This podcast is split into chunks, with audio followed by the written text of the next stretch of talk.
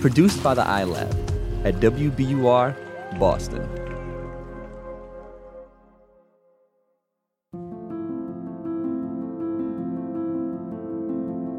Welcome to Kind World. I'm Andrea Asuaje. And I'm Yasmin Amer.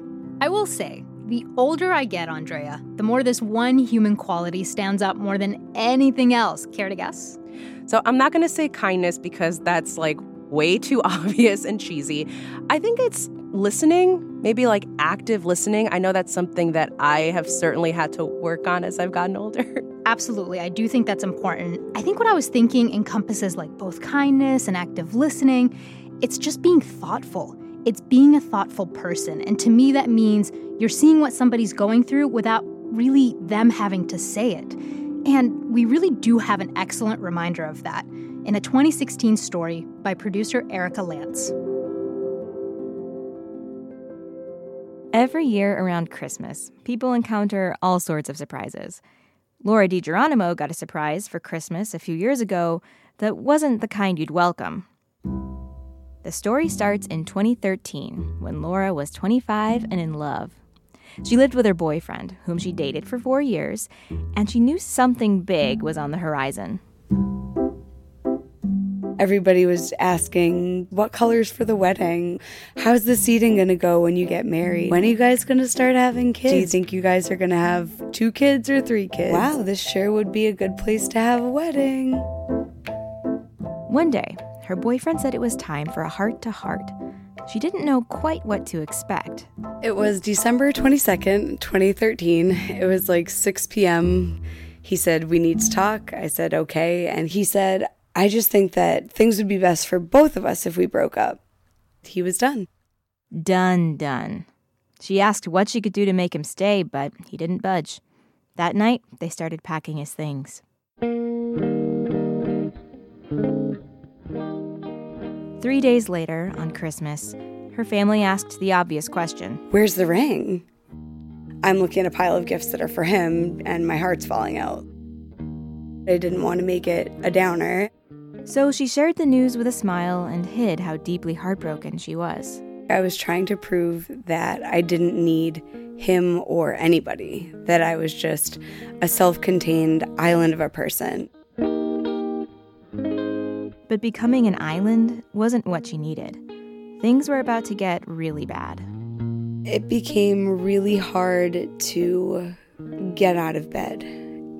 I would wake up hours early for work and just lay in bed and look at my ceiling and look around the house at all the empty spaces on the wall where art that he and I had gotten together wasn't. And I just felt so scared. She was scared about bills, so she kept her heat around 50 degrees and skimped on food. She was scared no one would ever love her. But she was scared for another reason, too. I wasn't me.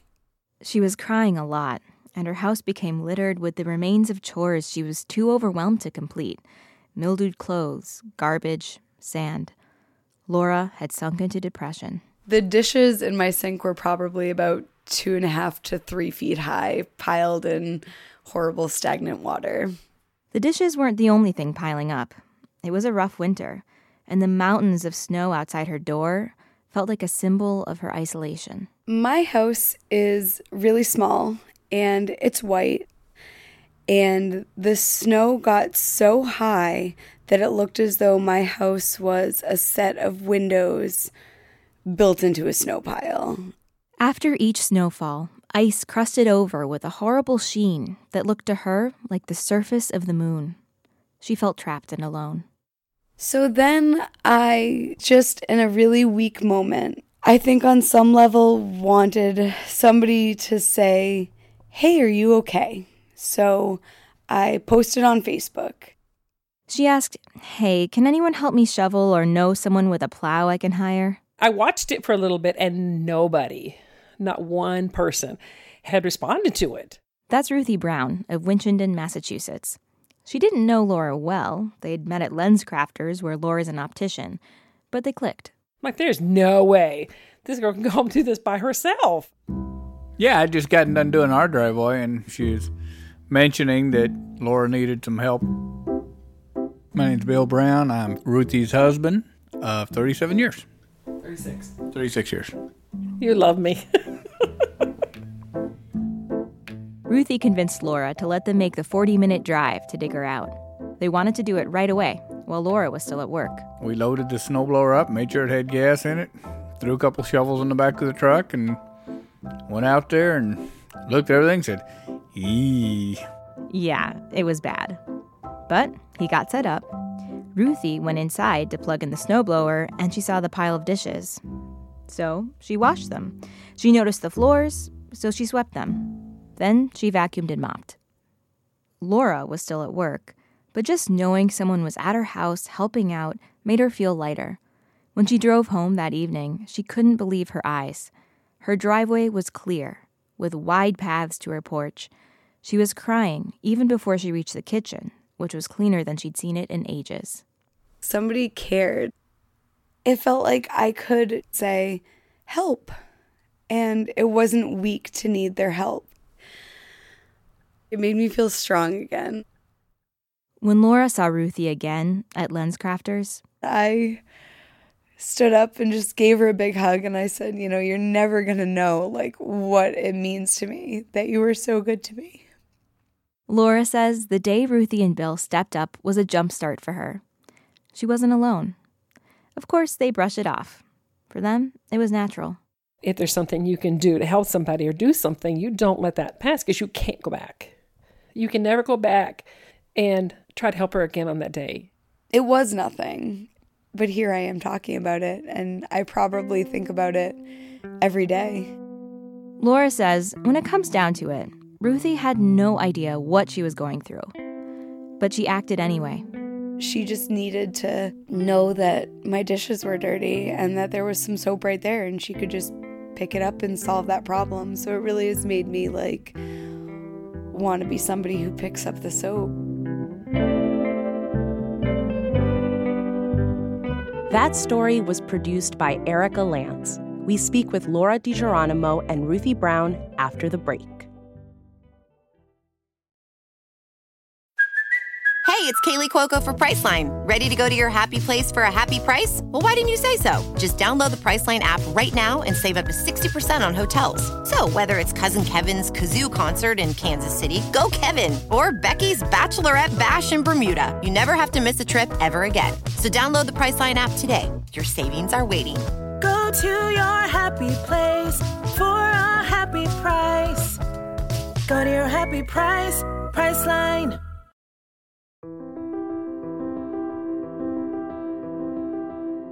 Welcome back to Kind World. I'm Yasmin Amer. And I'm Andrea Asuaje. So, just a few weeks ago, I drove out to Hubbardston, Massachusetts to meet Laura and to hear how she's been since her story aired three years ago. And Yasmin, so much has changed.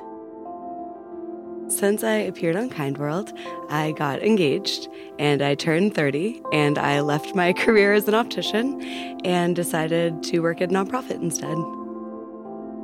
Talk about a lot. So so hold up.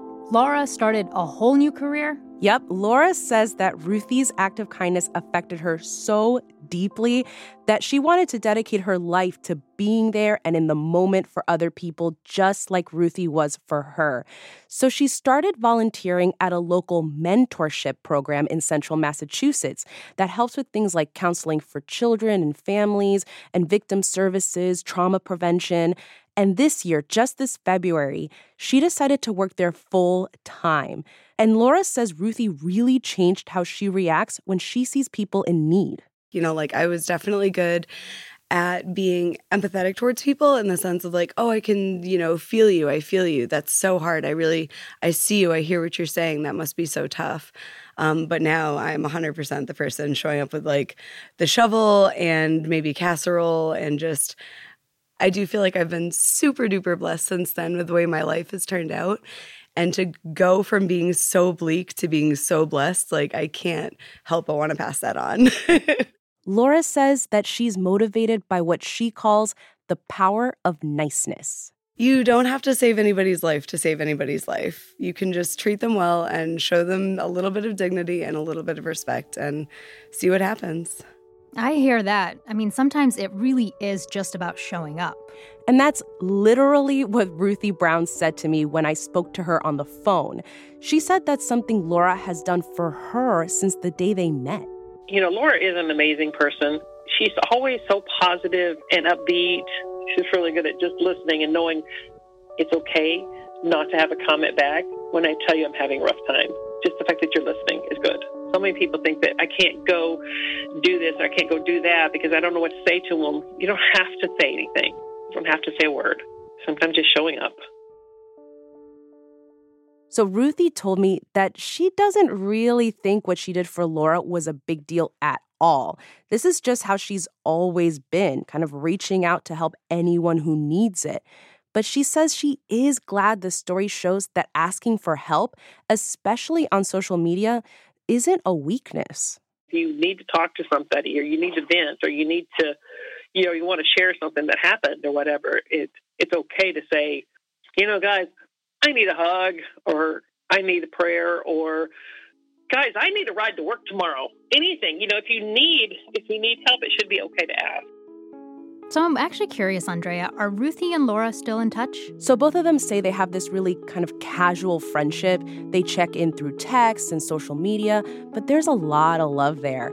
And in fact, Laura says that Ruthie was one of the first people to congratulate her on her engagement.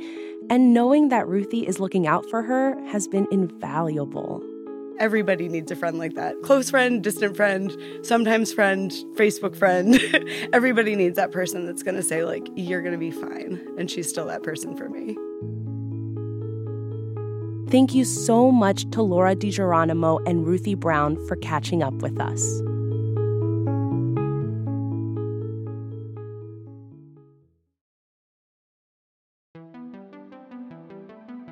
Kind World listeners, this is it, our last episode of the season.